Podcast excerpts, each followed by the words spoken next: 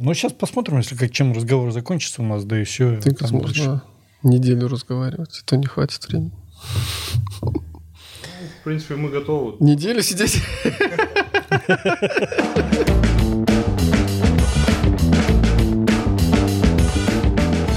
Уважаемые коллеги, дорогие друзья, мы с вами находимся в нашей желтой студии, и сегодня у нас в гостях э, врач-анестезиолог э, Степаньков Владимир Александрович, Санкт-Петербургский государственный университет, э, клиника высоких медицинских технологий имени Николая Ивановича Пирогова.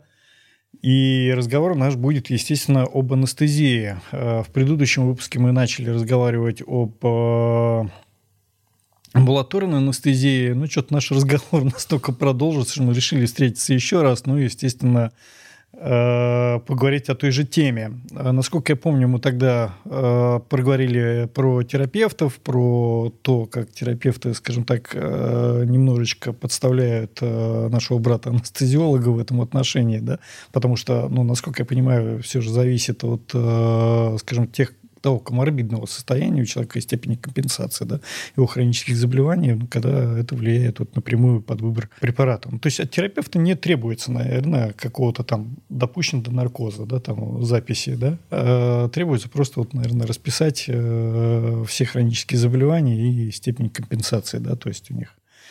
А, тогда следующий вопрос. А, вот э, требуется ли консультации врача-анестезиолога перед наркозом? Или достаточно осмотра вот перед уже прямо в палате, вот, ну, в манипуляционной, где будет проводиться исследование?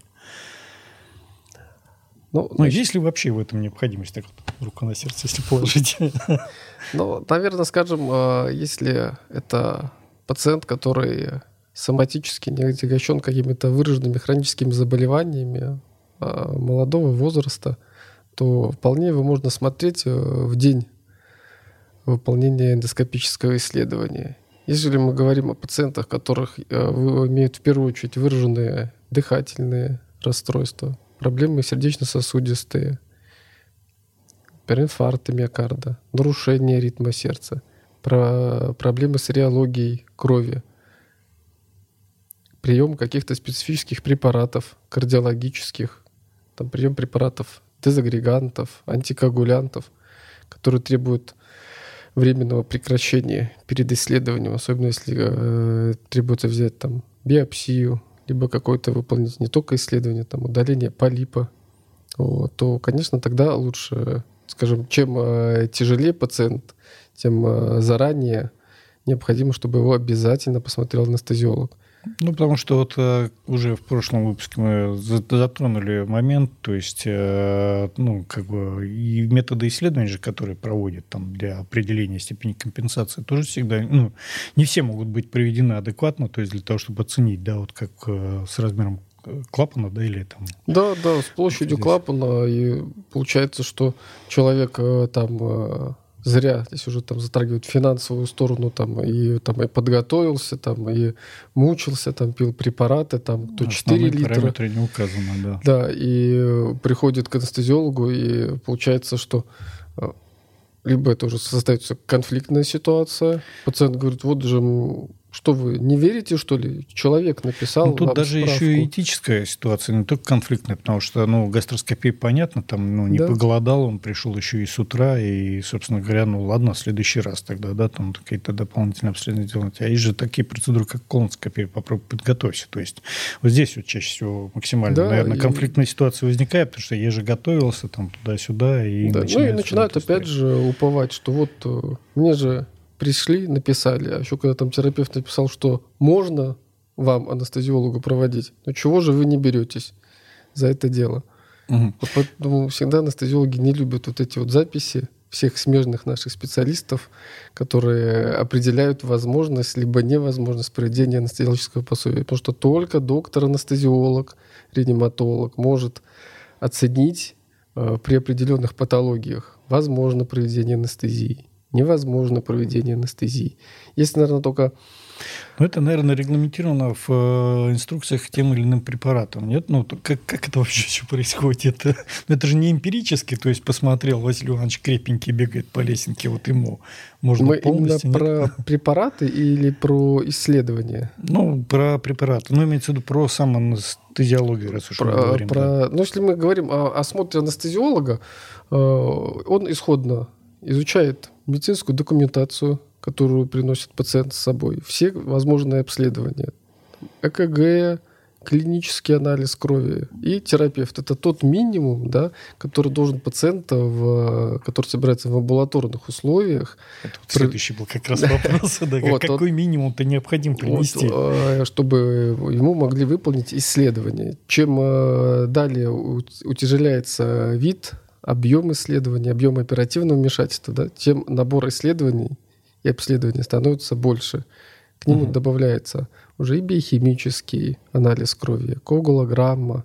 Если есть какие-то заболевания нервной системы, сердечно-сосудистой, дыхательной, то, соответственно, консультации специалистов э, со степенью компенсации. Больше в этой справке не надо больше. Ну ничего. и степень компенсации, наверное, терапевт даст, когда при наличии свежих там. Ну, да, конечно, он смотрит те же анализы и определяет там, да, вот у него там есть артериальная гипертензия компенсирована угу. на, на препаратах, там адаптирована к такому давлению. И тогда э, анестезиолог понимает, что проблем с этим пациентом не будет. Угу. Вот. А когда пациент э, пишет э, терапевт справку, противопоказаний к оперативному вмешательству нет, и к анестезиологическому пособию тоже нет. Вот. И пациент ложится на операционный стол для исследования, да, а у него давление там 160, 170. Mm. Вот. Э, понятно, там есть там волнительные моменты, но бывает даже седативные препараты не могут снять эти волнительные моменты. Ну, здесь, я думаю, еще технически мы общаемся, как вы боретесь с такими пациентами. Я думаю, что тоже будет это очень интересный такой вопрос. Вот, и все, вот он после, вот он посмотрел анализы, и потом уже беседа. Задаются определенные вопросы, там, ну, скажем, уже с течением э, профессиональным э, э, времени у, у с каждого свой список. Вот, приблизительно он, ну, скажем, плюс-минус одинаковый, да, помимо там э, роста весовых угу. категорий, да, это обязательно оперативное вмешательство, прием препаратов, важно знать пациентам самим, потому что зачастую люди почему-то, несмотря на то, что ходят и к кардиологам, там, и к другим, многие не знают, зачем пьют. Ну, понятно. Вот. Ага. Э, далее это наличие аллергии. А есть же перекрестно ну, с препаратами, то есть, которые они принимают, э, ну, какие-то усиливают э, действия анестетиков? Ну, ну, в основном касается больше психотропных угу. препаратов. В основном ну, то есть антидепрессанты тоже сюда входят в эту группу. Да, ну, то есть да. очень важно наблюдать. Сейчас просто модное стало назначение антидепрессантов, ну, вот, э, как по времени, потому что если раньше человек, который заметить, ну, прием приходит к эндоскописту, принимающий антидепрессанты, их было очень мало, а сейчас в последнее время прям стало очень много. То есть вот таких пациентов, которые стали замечать кризис антидепрессантов. Ну, тут и ситуация, наверное, какая-то общая э, стабильность играет роль. Э, ну, вот, теперь тогда все. понятно, да. Да, вот все, посмотрели аллергии, да, и, соответственно, потом идет опрос по основным жизненно важным системам, да, это начиная там с головы, какие-то инсульты, нарушения, потери сознания, потом спускаясь ниже, это там грудная клетка, в ней есть легкие, да, какие-то обструктивные ну, болезни. действует по Да, да по системе все, поговорили про легкие, говорим про сердце, да, как переносятся нагрузки физические, болело сердце, не болело, какие-то перебои в работе сердца, артериальная гипертензия повышается, не повышается давление, отекают ли ноги, чтобы э, косвенно судить там о наличии есть э, хроническая сердечно-сосудистая, либо нету ее, да, то есть получается, скажем, такими э, анестезиологу приходится наверное, методами еще пропедевтики внутренних болезней, еще когда там на третьем курсе медуниверситете учили, э, оценивать состо... физикальное состояние пациента. Угу. Вот, и уже из этого складывается впечатление, но а минимум человек... тогда получается обследование, ну, если мы говорим о людях, у которых нет там, э, сопутствующих хронических заболеваний, то это, собственно, клинический анализ крови, электрокардиограмма и ну, заключение, естественно, терапевта. Но да. терапевт, естественно, без, э, при наличии хронических заболеваний не должен допустить без других методов исследований, которые подтвердят стадию, ну, степень компенсации. Ну, то есть понятно. То есть мы, с одной стороны, прикрываемся, и здесь уже э, становится понятно, наверное, и выбор препарата, и выбор тактики, наверное, ведения Конечно, этого пациента. Да. А по поводу вот э, как заранее надо все-таки консультацию проводить э, врача-анестезиолога, но как объяснить? Ну, ну, молод... скажем ну, поняли, так, да, молодые положа, приходят. Положа руку на сердце, человек говорит, что да, вот я ничем не болею, я здоровый, там, молодой человек, там, мне там, ну, пускай даже, можно до 60 лет, то вполне достаточно прийти в день исследования. Угу. Вот. А, но когда люди, скажем, лукавят и знают, что у них утром давление 180, и они, скажем... А, я здоровый жить, меня да, говорят, я, я это давление не чувствую просто. Вот. И потом там во время анестезии возникают там проблемы, что там давление еще больше становится на фоне волнения. Вот, и, ну, скажем, таких пациентов, конечно, ну, нельзя брать, оперировать. Угу. И никакие эндоскопические исследования, потому что э, ну, скажем, мы же еще более тотально не обследуем человека, там, да, там раз, там аневризма какой-нибудь, там небольшая сосудистая мальформация в голове, да, и, ну, вот так они сложились звезды, да. Раньше и, никто не, не, не знал. Да, и а давление да. не лечило, тут раз подскочило еще больше, там, на фоне всего, всех мероприятий, и все, раз, и гематома в голове. А существует ли подготовка какая-то к анестезиологии? Ну, то есть э, я обычный человек, мне завтра назначили ну, гастроскопию или колоноскопию с наркозом. Да, вот. а мне вопрос, как-то надо готовиться? Ну, колоноскопия понятно, гастроскопия тоже понятно. Там мне расскажут все замечательно. А вот к наркозу есть ли какая-то ну, специфическая? Наверное, для анестезиолога вот эти манипуляции такие самые удобные. Потому что люди приходят. Самая важная проблема в анестезиологии – это скажем, касательно еды, это проблема полного желудка. Mm. Вот, вот а, так называемый синдром, возникает. синдром Мендельсона, который был описан в акушерстве. Вот.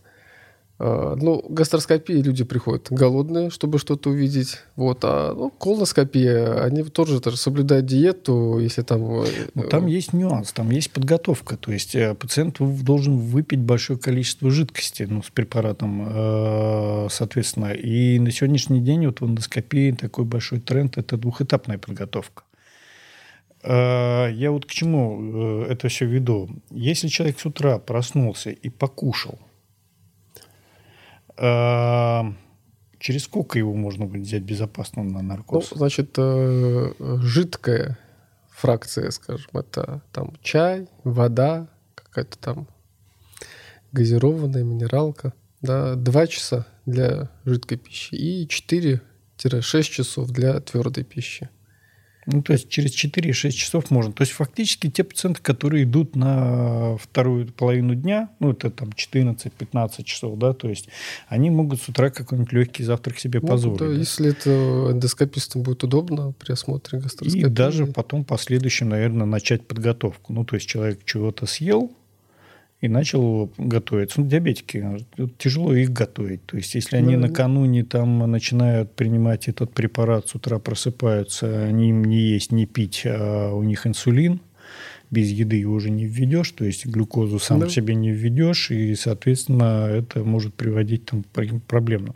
То есть ну, для них, получается, это вторая половина дня вообще идеальное время. То есть он с утра встал, сделал свой инсулин, там замерил, сколько ему необходимо, да, Э, чего-то съел, подготовился к исследованию и пошел ну, дальше. Да, мне кажется, все-таки для диабетиков это ну, не лучший, мне кажется, вариант. Вторая половина дня. Почему? Ну, Нет, ну смотрите, здесь получается, утра он же, ну, как правило, чаще всего они там один-два раза в день, да, подкалывают себе инсулин. Ну, это наибольший такой распространенный, наверное, случай. То есть ему утром по позавтракать нужно и вечером поужинать, да, то есть получается. Ну, так, по сути. Вот, ну, стал же, он ничего не нарушил. Он съел там какую-то свою там э, Нет, ну, еду. Э, все равно период э, голодания очень большой 4 получается. часов. Нет, а этого достаточно для подготовки. Что, То есть подготовка, подготовка... Ну, в основном 4 часа занимает, получается. Колоноскопия да. или... 4 часа, часа плюс 2 часа вот этот интервал, пока вот он закончил подготовку и попал на колоноскопию. То есть, ну, нормально, как раз 4-6 часов этого достаточно будет, чтобы он подготовился, пришел на колоноскопию. И, и прям за 4 часа подготовку можно сделать, да? Да, они все препараты распределены. Но это получается одна этапная подготовка.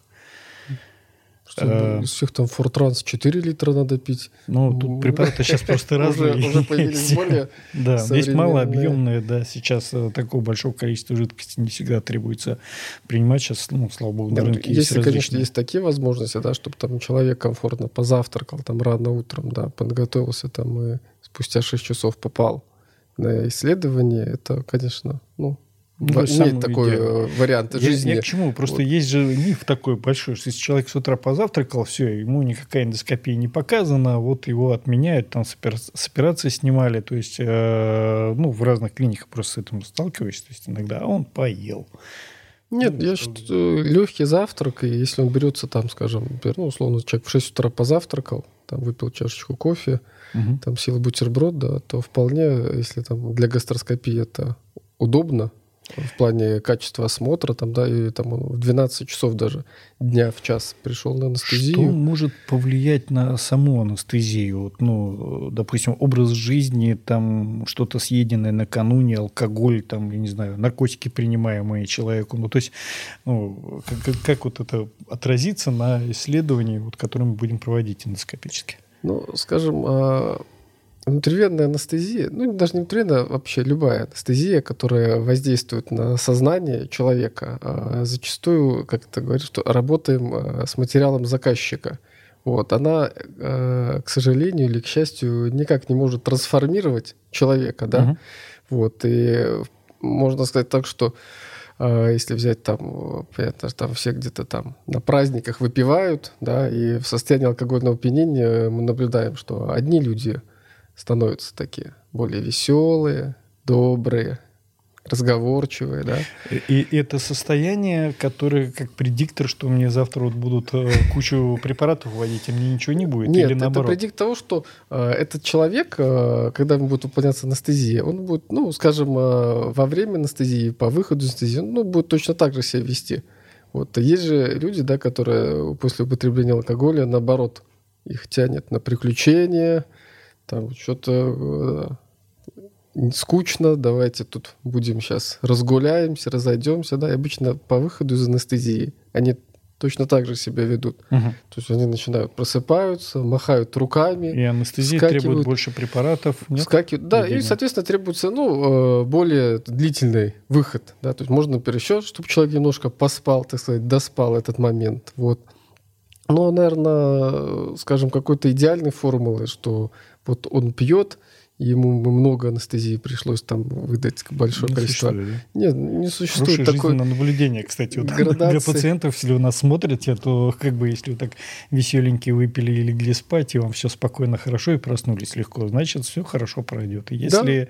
наоборот, там с приключениями и так далее, да, насколько я понимаю, да? да. Ну, соответственно, э, нервная система более такая возбужденная, вот, и, соответственно, тогда и выход из анестезии. Вот, э, потому что ну, он, э, препарат никак не может подействовать на, наверное, когнитивные э, функции человека, угу. изменить его исходный психологический статус. Он ну, никак не поменяет. Да, человек засыпает, и просыпается, соответственно. Вот. Понятно, что есть препараты, которые э, в зависимости от своей структуры по-разному воздействуют на центральную нервную систему. Вот, но если там брать в частности в эндоскопии, которые используются, то чаще всего угу. люди просыпаются в состоянии такой легкой эйфории. Ну, вот это пропофол, наверное, действует да, или да, другие препараты? Ну, это в частности пропофол. Э, есть, ну, скажем так, почему-то в России очень часто используют, ну, в одном случае для седации пропофол, в другом там тиопентал. Они просто дешевле, что ли, получается? Или это от других факторов все зависит? Ну да, в основном это чаще всего финансовая сторона. Задействовано. Тепентал все-таки дешевле получается. Да, да, он будет дешевле. Но качество выхода из наркоза там будет значительно хуже, да, получается? Ну, то есть вот ну, чем он хуже? Просто по, по моей памяти, я насколько помню, очень много людей, которых э, почему-то после того наркоза вот тепентала им потом плохо было. Ну, то есть э, рвота какая-то, головокружение. Ну, скажем так, что э, когда выполняется анестезия тиопенталом, вот, у него более длительный период элиминации. Mm, и выводы. поэтому вот этот хвост, он, э, скажем, наверное, в амбулаторной практике Вот не отсюда, очень наверное, применим. вот эти два часа и взяты, да, что Возможно, да, раньше отпускать. уже не было пропофола, работали теопентал, uh-huh. кетамин, вот. И вот этот вот хвост, он очень длинный оставался, да. Э, сегодня там, да, современный препарат пропофол, он э, позволяет человеку там в течение 5-10 минут проснуться, а если позволяет мастерство анестезиолога, то как будто ни в чем и не бывало. Там. Ну, я а помню, что уже, да, ваши так, здравствуйте, а что уже, да, уже, уже сделали все, как уже, уже, вот, вот некоторые люди просят повторить. Там, я была на море, было так хорошо, давайте я еще посплю немножко. У нас жалобы Все. были на то, что, говорит, а вы ничего мне не сделали, говорит, вы нас обманули.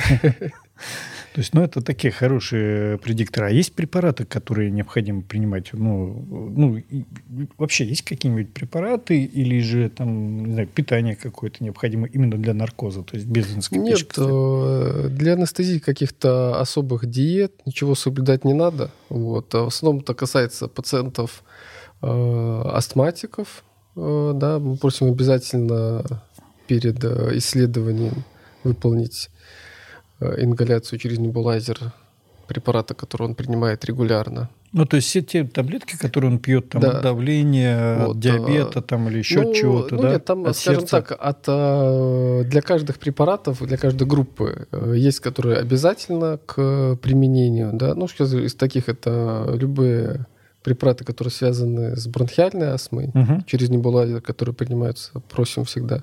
С собой вот, брать. С собой ну, брать и были. обязательно э, воспользоваться перед началом анестезии. А, ну, идет... ну, то есть вне зависимости от того, ну, просто некоторые Скажем препараты так, принимаются, когда приступ начинается? Не, да? не, э, ну, чаще всего просим.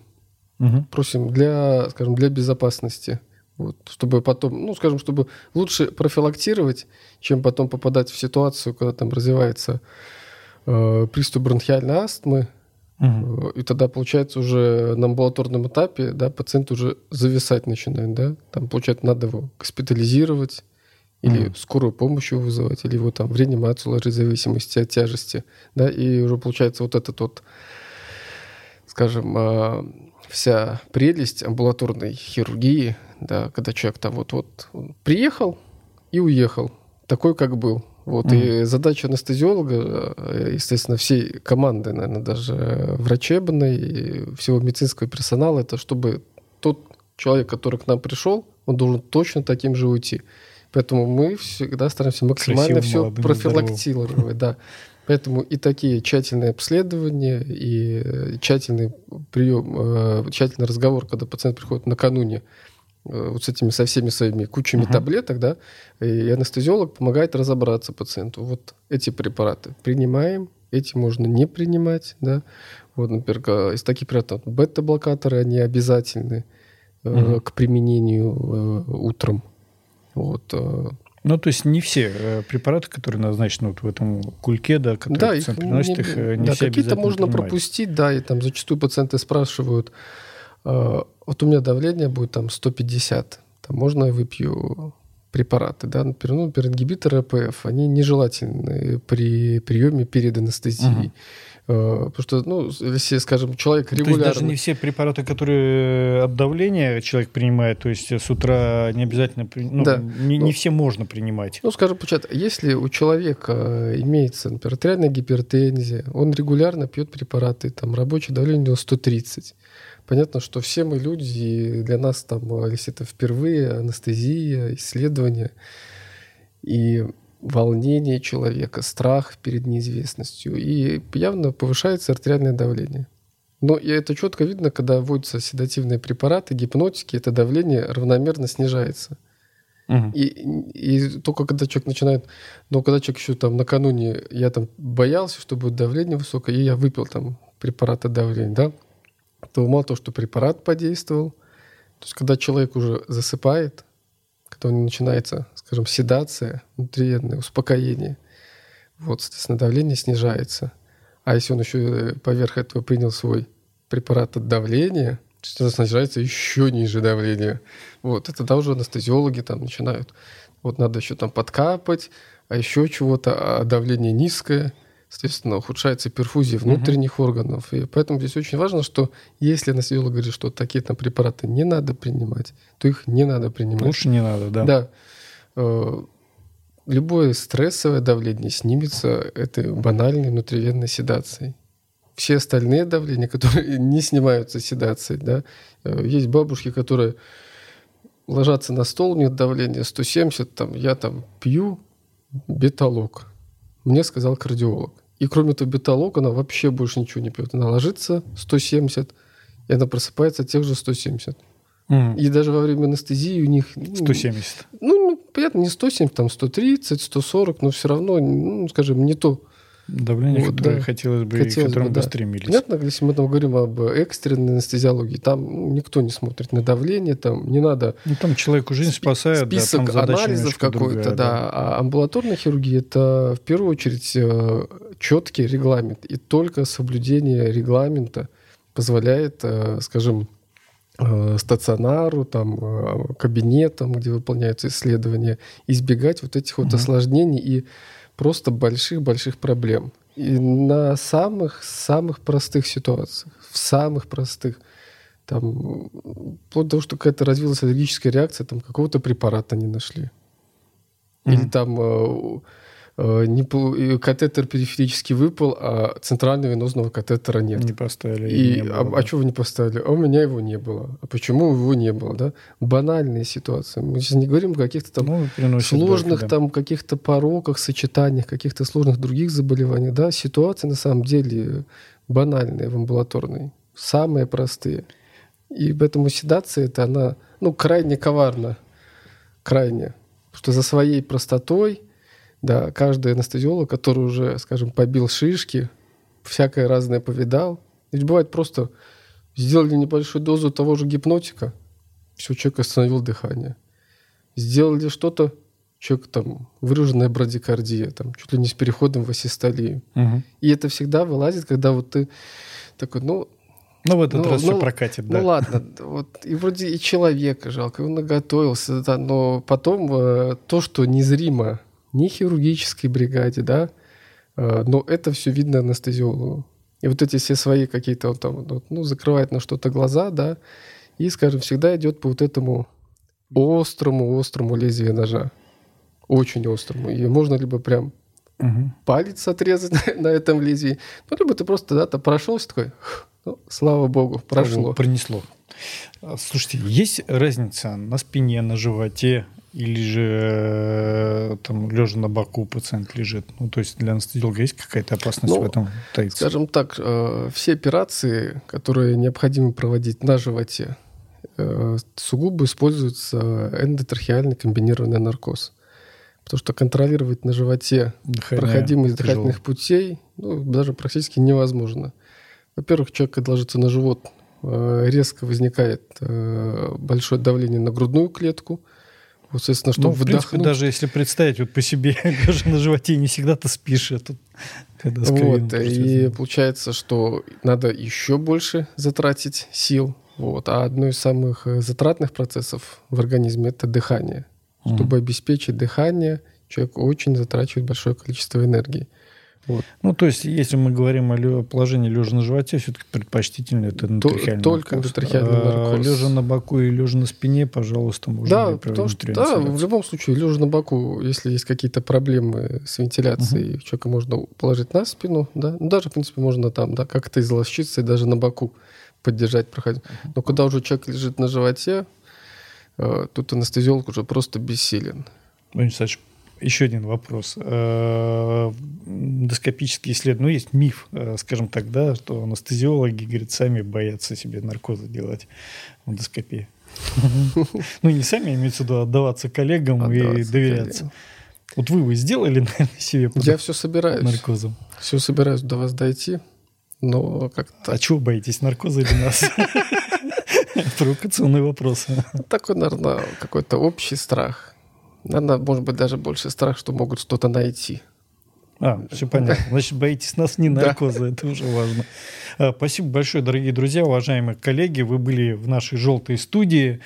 А, я еще раз вам напоминаю, что у нас идет а, небольшой конкурс. Вот это чудо-сумка, как в магазине интернета, достанется тому, кто наиболее активно будет оставлять свои комментарии, либо там свои вопросы. Я думаю, что мы с Анселогом будем разговаривать еще не раз. Вопросов еще количество большое у нас и у самих уже накопилось, и анестезиологи подсказывают нам темы, о которых стоит поговорить. Поэтому ставьте лайки, подписывайтесь на канал и будьте с нами.